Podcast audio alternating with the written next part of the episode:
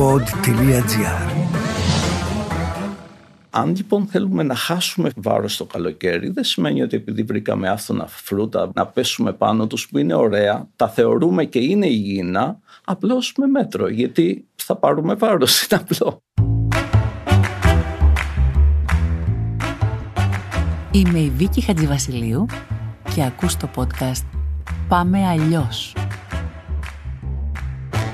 Καλώς ήρθατε και σε αυτό το επεισόδιο υπέροχα μου πλάσματα. Σήμερα θα μιλήσουμε για ένα θέμα που σίγουρα ενδιαφέρει το 90% όσων μας ακούνε αυτή τη στιγμή τουλάχιστον. Για να μην πω και το 100%. Και έχω κοντά μου τον ειδικό. Τον άνθρωπο που την προηγούμενη φορά με αυτά που μας είπε μας καθήλωσε και αλλάξαμε πολλές διατροφικές συνήθειες κύριε Λαγογιάννη εξαιτίας σας. Καλησπέρα. Καλησπέρα. Καλώς ήρθατε. Ευχαριστώ για την πρόσκληση. Και αυτή τη φορά. Ήταν πολύ ενδιαφέροντα όλα όσα ακούσαμε και πραγματικά εγώ δεν ξανακούπησα ψωμί λευκό από τότε που τα είπαμε όλα αυτά. Λοιπόν, το θέμα που θέλω να αναλύσουμε σήμερα και να μας ακούσουν με προσοχή οι φίλοι μας είναι τους σαρκικού πάχους, αυτό το λίπος που λέμε γύρω από την κοιλιά, που είναι εκεί μπλοκαρισμένο, κολλημένο και για κάποιο λόγο δεν μπορούν οι άνθρωποι να απελευθερωθούν από αυτό. Και γενικώς κάτι μπλοκάρει μερικές φορές το μεταβολισμό μας και δεν έχουμε απλά σαρκικό λίπος εκεί, σπλαχνικό όπως το λέμε λίπος γύρω από την κοιλιά, αλλά γενικώς κάνουμε μία κατακράτηση, κάνουμε μία διατήρηση κάποιων κιλών που δεν τα θέλουμε.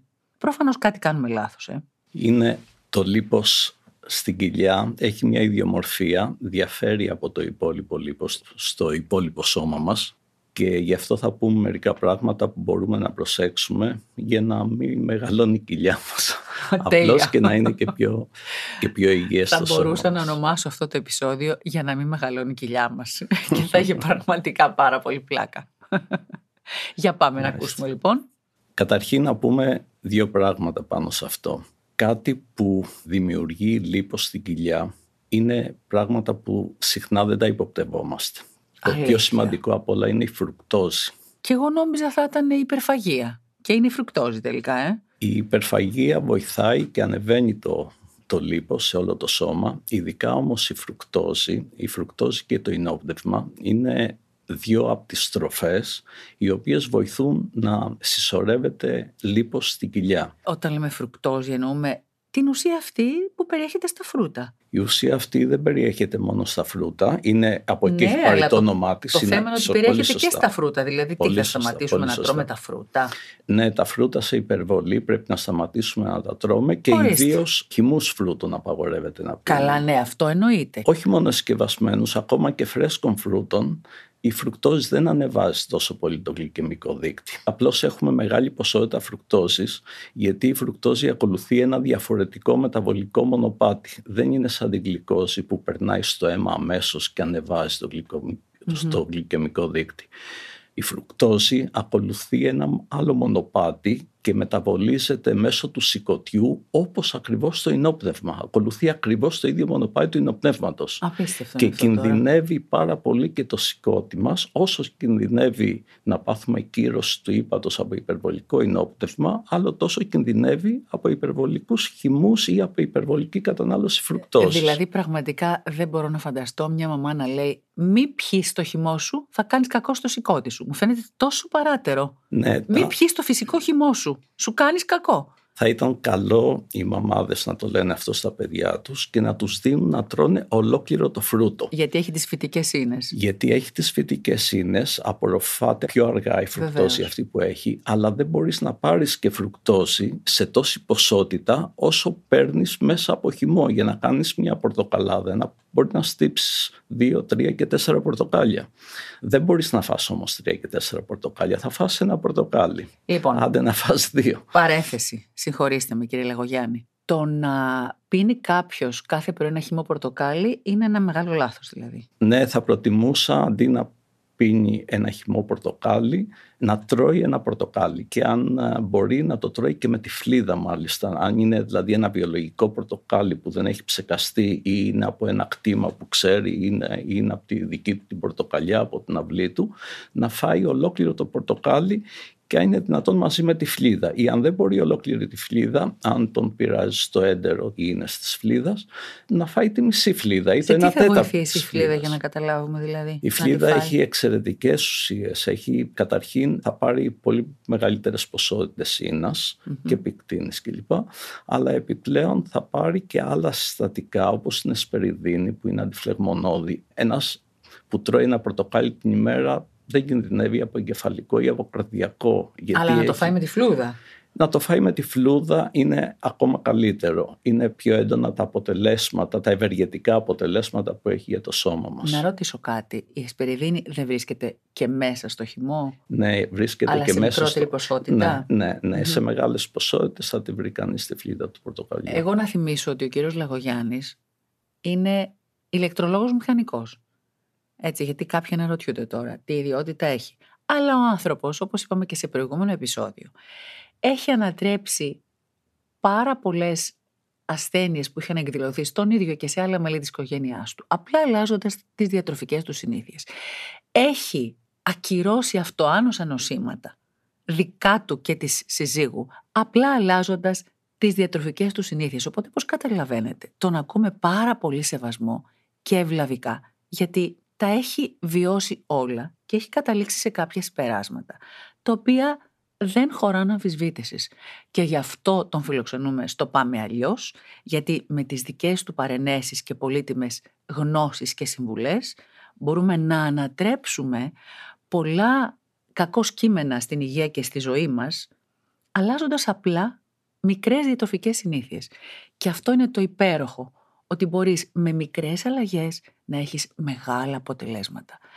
Έκανα αυτή την μεγάλη παρένθεση για να θυμίσω στους φίλους που πιθανόν να είχαν ξεχάσει την ιδιότητά σας και το λόγο για τον οποίο βρίσκεστε μαζί μας και θα βρίσκεστε συχνά πυκνά σε αυτό το podcast το πάμε αλλιώς. Λοιπόν, συνεχίζουμε από εκεί που το αφήσαμε, στο πορτοκάλι με τη φλούδα. Ένας άλλος παράγοντας που βοηθάει πολύ στη σώρευση λίπους στην κοιλιά είναι η μπύρα. Ένα ποτό που συνηθίζουμε το καλοκαίρι να πίνουμε, το οποίο έχει πολλά κρυμμένα ζάχαρα, τα ζάχαρα του κρυθαριού. Ε, της που κρυθής, έχουν- βεβαίως. Ναι, και έχει πολύ ψηλό γλυκαντικό δείκτη.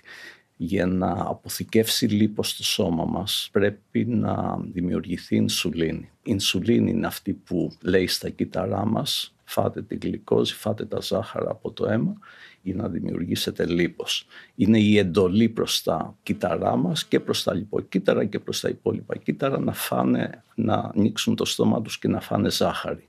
Χρειάζεται ινσουλίνη. Την ινσουλίνη μας τη φτιάχνει το πάγκρεας. Το πάγκρεας είναι, αν τον φανταστούμε σαν ένα τροχονόμο που παρακολουθεί το αίμα μας και ανάμεσα κάνει αρκετές άλλες δουλειές αλλά μια από τη βασική δουλειά που κάνει είναι ο τροχονόμος που παρακολουθεί το αίμα και παρακολουθεί το επίπεδο του σαχάρου στο αίμα. Σας παρακολουθώ τώρα με ανοιχτό το στόμα βέβαια, έτσι. Τι ωραία μας τα λέτε και τι παραστατικά. Συνεχίστε. Προσπαθεί λοιπόν να διατηρήσει το ζάχαρο σε ένα επίπεδο γύρω στο 100 και χαμηλότερο αν είναι δυνατόν, αλλά σε ένα σταθερό επίπεδο γιατί ούτε το χαμηλό ζάχαρο βοηθάει το σώμα, δεν μπορεί να λειτουργήσει. Με τη ζάχαρη τρέφεται και ο εγκέφαλος και, τα, εγκέφαλος, βέβαια. και τα υπόλοιπα κύτταρά μας, κυρίως με ζάχαρη. Αλλά το υπερβολικό ζάχαρο είναι δηλητήριο και είναι καταστροφικό. Και για ταΐζει τον- και τις για τον φλεγμονές, άνθρωπο. από ό,τι γνωρίζω. Τις φλεγμονές τις ταΐζει, πολύ σωστά το λέτε, επειδή το πάγκρεας εκρίνει την ινσουλίνη. Η ινσουλίνη είναι πολύ φλεγμονώδης ουσία. Μάλιστα. Δημιουργεί φλεγμονή. Η ινσουλίνη με αυτόν τον τρόπο λέει στα κύτταρα φάτε τη ζάχαρη και μειώνεται το επίπεδο του ζαχάρου στο αίμα. Όταν θέλουμε αντίστοιχα να χάσουμε, να χάσουμε βάρος, όπως τώρα που έρχεται το καλοκαίρι και θέλουμε Ακριβώς. να, Γι' αυτό είστε εδώ σήμερα. να φτιάξουμε την Γιατί κοιλιά μας. έρχεται το καλοκαίρι. Πάλι το πάγκρεας φροντίζει γι' αυτό. Όταν έχουμε χαμηλό ζάχαρο στο αίμα, εκρίνει μια άλλη ορμόνη, τη γλυκαγόνη, η οποία κάνει το αντίθετο. Λέει στο λίπος να διασπαστεί για να ανέβει το ζάχαρο στο αίμα μας όταν έχουμε χαμηλό ζάχαρο. Άρα, πρακτικά λοιπόν, πρακτικά, τι λέμε στον πρέπει, κόσμο πρέπει για να, απολέσει Πρέπει λίπος. να αποφύγουμε να τρώμε τροφές με σάχαρα. Και όταν λέμε δεν είναι μόνο η ζάχαρη, η ζάχαρη είναι το προφανές που το ξέρουμε όλοι, αλλά υπάρχουν απίστευτες άλλες τροφές που έχουν κρυμμένη ζάχαρη Οι- μέσα, οι όπως περισσότερες όλες, επεξεργασμένες τροφές. όλες οι επεξεργασμένες. Ξέρετε, για να φτιάξουν την ωραία γεύση, οι βιομηχανίες χρειάζονται τρία πράγματα. Χρειάζεται ζάχαρη, αλάτι και λίπος. Αυτά τα τρία όταν τα συνδυάσεις θα σου βγει ωραία γεύση. Και συνήθως οι επεξεργασμένες τροφές τα έχουν και τα τρία. Είναι αυτές οι τροφές που λέω εγώ, είναι οι τροφές στα ράφια. Και η σύσταση ανά τους αιώνες των ανθρώπων που ασχολούνται με την υγιεινή διατροφή είναι όχι στα ράφια, πηγαίνετε στους πάγκους των λαϊκών αγορών και ψωνίστε φρέσκα φρούτα λαχανικά. Αλλά τώρα εδώ μας λέτε και για τα φρούτα εσείς, άρα πρέπει να προσέξουμε τι θα κάνουμε. Οπότε να τα βάλουμε λίγο σε μία σειρά. Τα φρούτα πρέπει να είναι ολόκληρα τα φρούτα και όχι ο χυμός τους, με τη φλούδα όπως λέτε, καλύτερα ακόμη. Ναι. Ε, Αλλά και ο ρυθμός των φρούτων είναι, έχει σημασία. Θεωρώ ότι πάνω από δύο-τρία φρούτα την ημέρα είναι μεγάλη υπερβολή και πρέπει να το προλάβουμε. Θα πρέπει να πάρουμε τα ιχνοστοιχεία μας, τις βιταμίνες μας, τα αντιοξυδοτικά μας, κυρίως από λαχανικά, από, από σαλάτες, από μέσα σαλάτες. Όπου δεν υπάρχει φρουκτόζη. Ναι, εκεί. να αποφύγουμε τα φρούτα. Ο κύκλος ζωής, ο ανθρώπινος κύκλος ζωής δημιουργούσε στο παρελθόν, επειδή τα φρούτα είναι τις καλοκαιρινούς μήνες, να τρώμε φρούτα, να παίρνουμε βάρος και να αυξάνεται το λίπος μας και Ναι. να παίρνουμε πάχος για να μπορέσουμε να βγάλουμε μετά το χειμώνα που υπάρχει έλλειψη τροφής. Αυτή ήταν Ε, η σοφία λοιπόν. Αυτή του είναι η κύκλου σοφία της ζωής. φύσης. Αυτή είναι η Μάλιστα. σοφία της φύσης. Αν λοιπόν θέλουμε να χάσουμε βάρος το καλοκαίρι, δεν σημαίνει ότι επειδή βρήκαμε άφθονα φρούτα να πέσουμε πάνω τους που είναι ωραία, τα θεωρούμε και είναι υγιεινά, απλώς με μέτρο, γιατί θα πάρουμε βάρος, είναι απλό.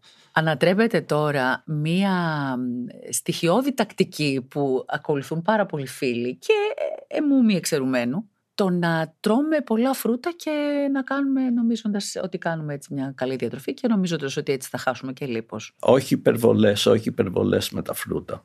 Το χειρότερο απ' όλα είναι το θέμα του χυμού, γιατί πέφτει μαζεμένη ποσότητα φρουκτόζης στο σηκώτη Ναι. με αποτέλεσμα το σηκώτη το μεταβολίζει, το μετατρέπει σε σάχαρο και σε λίπος που δεν προλαβαίνει να το αποβάλει και συσσωρεύεται τοπικά και μέσα στο σηκώτη και κάνουμε το, το λεγόμενο Σαρκικό. λιπόδες, Λιπόδες είπαν. λι- λιπόδες ύπαρ.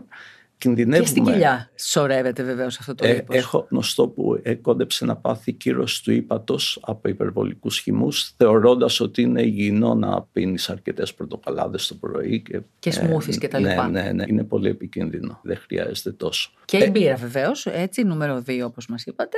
Η μπύρα να είναι έχουμε από το το νου πιο μας. επικίνδυνο ποτό Τώρα και ειδικά αμέσως, που ανοίγει ο καιρός. ε, και το έχει παρατηρήσει και ο πληθυσμός, η Ναι. λεγόμενη μπυροκυλιά και λοιπά. Είναι- Δεν δε, δε δημιουργείται. Στη ε, Γερμανία έχει αυτό το φαινόμενο. ναι, ναι, ναι, Συχνά απαντώμενο. Έχει πολλά ζάχαρα η μπύρα και μας κάνει και διαβητικούς λόγω αυτού του φαινομένου. Είναι πάρα πολλά τα ζάχαρα. νου σας, δηλαδή λοιπόν, Θέλει φίλοι. προσοχή. Η μπύρα είναι επικίνδυνο ποτό, θέλει προσοχή και μέτρο στη χρήση της. Και τι άλλο θα λέγαμε για αυτούς που προσπαθούν να χάσουν λίπος από την κοιλιά; Λέγοντας ότι για να χάσουμε λίπος από την κοιλιά πρέπει να δουλέψει η γλυκαγόνη από το πάγκρεας, πρέπει να αφαιρέσουμε το ζάχαρο από το αίμα μας για να μπορέσει να βγει η γλυκαγόνη. Και αυτό μπορεί να γίνει τις πρωινές ώρες. Ένα καλό τρικ είναι να κάνει κάποιος γυμναστική, αλλά πάντα νηστικός και πρωινές ώρες. Να έχει περάσει δηλαδή νυχτερινή νηστεία, οπότε θα έχει μείνει το αίμα μας χωρίς ζάχαρο και εκείνη την ώρα πρέπει ο οργανισμός να το ανεβάσει. Αν το συνδυάσουμε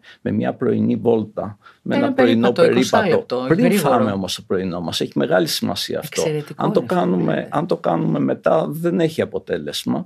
Είναι να γίνει πριν πέφτουν και άλλο τα επίπεδα του σαχάρου στο αίμα με το περίπατο, αναγκάζεται το πάγκρεας να κάνει έκρηση γλυκαγόνης, οπότε θα καταστρέψει λίπος, οπότε θα μετατρέψει λίπος σε ζάχαρο για να μετακινηθεί. Εντάξει, τώρα πείτε μου, υπάρχει περίπτωση να ακούσετε αλλού αυτά τα υπέροχα πράγματα, αυτές τις διαφορετικές επιλογές, αυτές τις εξαιρετικές πληροφορίες που μας δίνει εδώ ο κύριος Λαγογιάννης. Είναι πράγματα που εγώ προσωπικά που ασχολούμαι χρόνια με τη διατροφή τα ακούω πρώτη φορά και με εντυπωσιάζει το εύρος των γνώσεων σας και σήμερα. αν καταλάβουμε, είναι απλώς ο μηχανισμός το πώς λειτουργεί το σώμα μας. Αν καταλάβουμε ότι η ινσουλίνη είναι αυτή που δημιουργεί το λίπος και ότι δεν πρέπει να δημιουργούμε εχμές ινσουλίνης στο σώμα μας και πώς δημιουργούμε εχμές ινσουλίνης, κυρίως από ποτά που έχουν διαλυμένα ζάχαρα και γίνεται άμεση απορρόφησή τους, από την ίδια τη ζάχαρη. Η ζάχαρη παρεπιπτόντως έχει δύο δύο μόρια κολλημένα, στο πούμε έτσι. Ναι. Ένα μόριο γλυκόζης και ένα μόριο φρουκτόζης. Έχει και φρουκτόζη. Οπότε το μισό ποσοστό της ζάχαρης είναι φρουκτόζη και πάει απευθείας στο σηκώτη και αρχίζει να μεταβολίζεται εκεί και να επιβαρύνει το σηκώτη. Λέγαμε όμως ότι αν αντιληφθούμε τον τρόπο που δουλεύει η ινσουλίνη και αποφύγουμε να δημιουργούμε στο σώμα μας εχμές ινσουλίνης, θα αποφύγουμε και το να δημιουργείται αποθήκευση λίπους. Οπότε έχει σημασία και το κάθε γεύμα πώς το τρως. Για παράδειγμα, μακαρόνια με κοτόπουλο. Αν φάμε πρώτα τα μακαρόνια, τα μακαρόνια θα μας δημιουργήσουν αμέσως αιχμή ινσουλίνης γιατί δημιουργούνται από αλεύρι δεν θυμάμαι αν είχα να με αναφέρει την προηγούμενη φορά τα, πέρα από την γλουτένη το αλεύρι το σπάνε τώρα οι σύγχρονοι σπαστήρε σε πολύ μικρά μόρια, απορροφάται αμέσως και κάνει αιχμή ινσουλίνη γιατί έχει άμεση απορρόφηση. Είναι σπασμένο το σιτάρι, τα μυλά του σε μοριακό επίπεδο με τους σύγχρονους σπαστήρε. Δεν είναι οι χοντροί μήλοι που υπήρχαν το παλιά. Το οποίο αυτό είναι μεν εξέλιξη τεχνολογική, αλλά είναι πίσω βήματα στο κομμάτι της υγείας. Δηλαδή, ναι. από τη ναι. μια νέε σύγχρονες ναι. παστήρε που κάνουν πιο εύπεπτο το ζυμαρικό ναι. κτλ. Από την ναι. άλλη όμως υπονομεύουμε τη ναι. λειτουργία του σηκωτιού μας και του όλου του οργανισμού μας. Σωστά. Αν λοιπόν φάμε πρώτα τα μακαρόνια και μετά το κρέας, επιβάλλουμε στο σώμα μας μια αιχμή ινσουλίνη. Αν κάνουμε το αντίθετο, φάμε πρώτα το κρέας ή πρώτα λίγο λίπος ή λίγο τυράκι ή λίγο αυγό κλπ. Όταν το στομάχι μας δει μέσα πρωτεΐνη ή δειλή πως στο κάτω μέρος του στομαχιού υπάρχει μια βαλβίδα, ο γνωστός ο δεκαδάχτυλος, που κλείνει και κρατάει την πρωτεΐνη και το λίπος μέσα μέχρι να δράσουν τα άλλα ένζημα που βγάζει το πάγκρεας, οι λιπάσεις, οι πρωτεάσεις για να κάνει τη διάσπαση. Και αυτό μπορεί να κρατήσει ώρες. Αν λοιπόν φάμε πρώτα το κρέας και μετά τον υδατάνθρακα, ο υδατάνθρακας θα παραμείνει εγκλωβισμένος στο στομάχι για αρκετές ώρες και δεν θα μας κάνει αιχμή ζαχάρου. Θα φύγει μετά σιγά σιγά. Ερώτηση, κύριε Λαγογέννη. Ναι. Το ίδιο ισχύει, φαντάζομαι, όταν τρώμε και ψάρι με λαχανικά. Δηλαδή πρώτα το ψάρι και μετά τα λαχανικά. Γιατί και τα λαχανικά υδατάνθρακας είναι. Σωστό, Αυτό που νομίζουν κάποιοι, ε, μια σαλάτα έφαγα. Έφαγες υδατάνθρακες. Τα λαχανικά είναι υδατάνθρακες. Έχουν όμως το καλό ότι επειδή έχουν άφθονες σύνες που πολλές από αυτές είναι μη χρησιμοποιήσιμες από το σώμα και μη υδατοδιαλυτε δυσκολεύουν την απορρόφηση πολύ περισσότερο από το να είναι σκέτο άμυλο επεξεργασμένο όπως είναι το μακαρόνι, όπως είναι τα λευκά ψωμιά. Παρ' όλα αυτά και σε αυτή την περίπτωση η σύσταση είναι πρώτα την πρωτενη και μετά τα λαχανικά, έτσι; Πρώτα την πρωτενη, ναι, μειώνουμε τις αιχμές. Ξέρετε, τώρα ακυρώνουμε και όλη αυτή την τακτική που σερβίρεται πρώτα μια σαλάτα συνήθως όταν βγαίνουμε έξω και μετά έρχεται το κρέας με τα συνοδευτικά. Άρα λάθος και αυτό. Ε, Καλύτερα το κρέας πρώτα και μετά τέλος πάντων από ένα πεντάλεπτο τη σαλάτα. Σε ό,τι αφορά το συγκεκριμένο θέμα των εχμών ινσουλίνης δεν ναι, βοηθάει Το συγκεκριμένο ναι. θέμα των εχμών ινσουλίνης είναι το θέμα του λίπους γύρω από την κοιλιά μας. Είναι το θέμα του λίπους, του παραπανίσιου που αποθηκεύουμε στο σώμα μας και που κακώς το πράττουμε, γιατί δεν χρειάζεται. Δεν το θέλουμε, επί της ουσίας δεν το θέλουμε. Απλά δεν ξέρουμε και κάνουμε λάθη στη διατροφική μας συμπεριφορά. Αυτά που μας λέτε σήμερα είναι πραγματικά πολύ ενδιαφέροντα και δεν τα ακούς συχνά. Γι' αυτό επιμένω ότι είναι πολύτιμες οι γνώσεις που μας φαίνεται εδώ στο Πάμε Αλλιώς. Άλλωστε, τι θα ήταν, δεν θα ήταν αλλιώς αν δεν λέγαμε τέτοια πράγματα.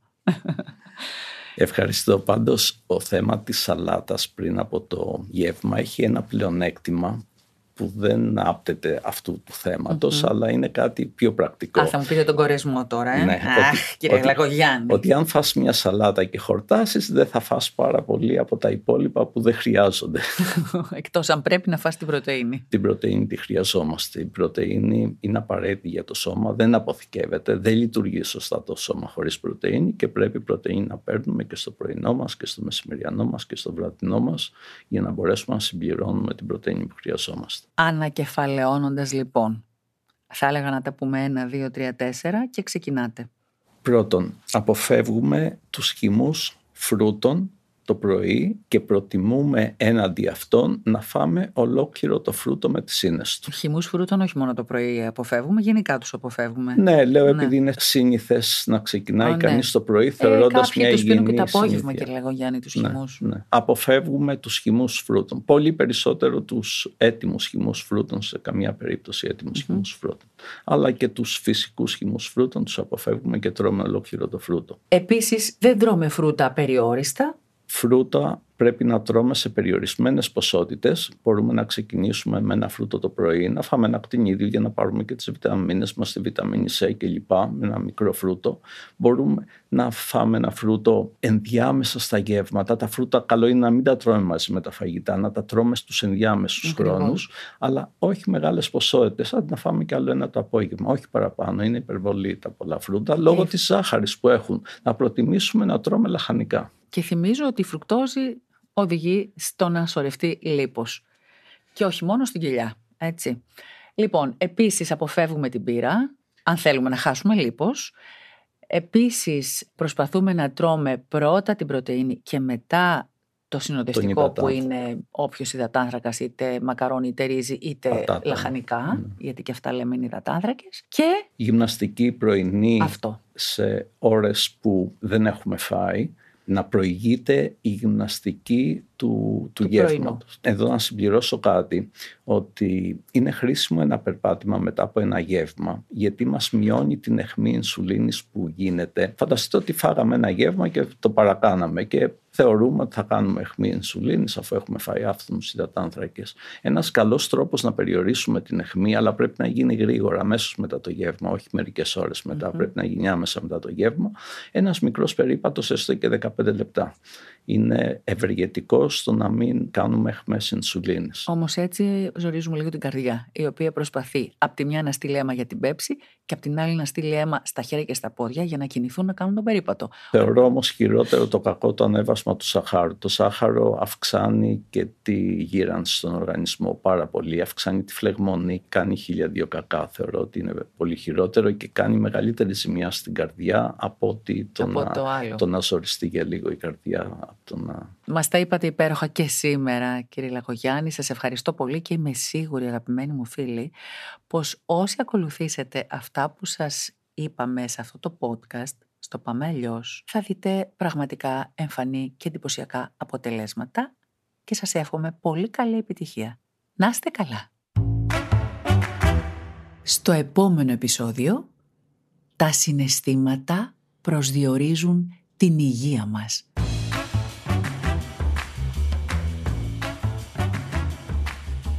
Είμαι η Βίκη Χατζηβασιλείου και άκουσες το podcast «Πάμε αλλιώς». Μια παραγωγή του pod.gr. Αναζήτησε τα podcast που σε ενδιαφέρουν στο pod.gr, Spotify, Apple Podcasts, Google Podcasts και σε όποια άλλη εφαρμογή ακούς podcast από το κινητό σου.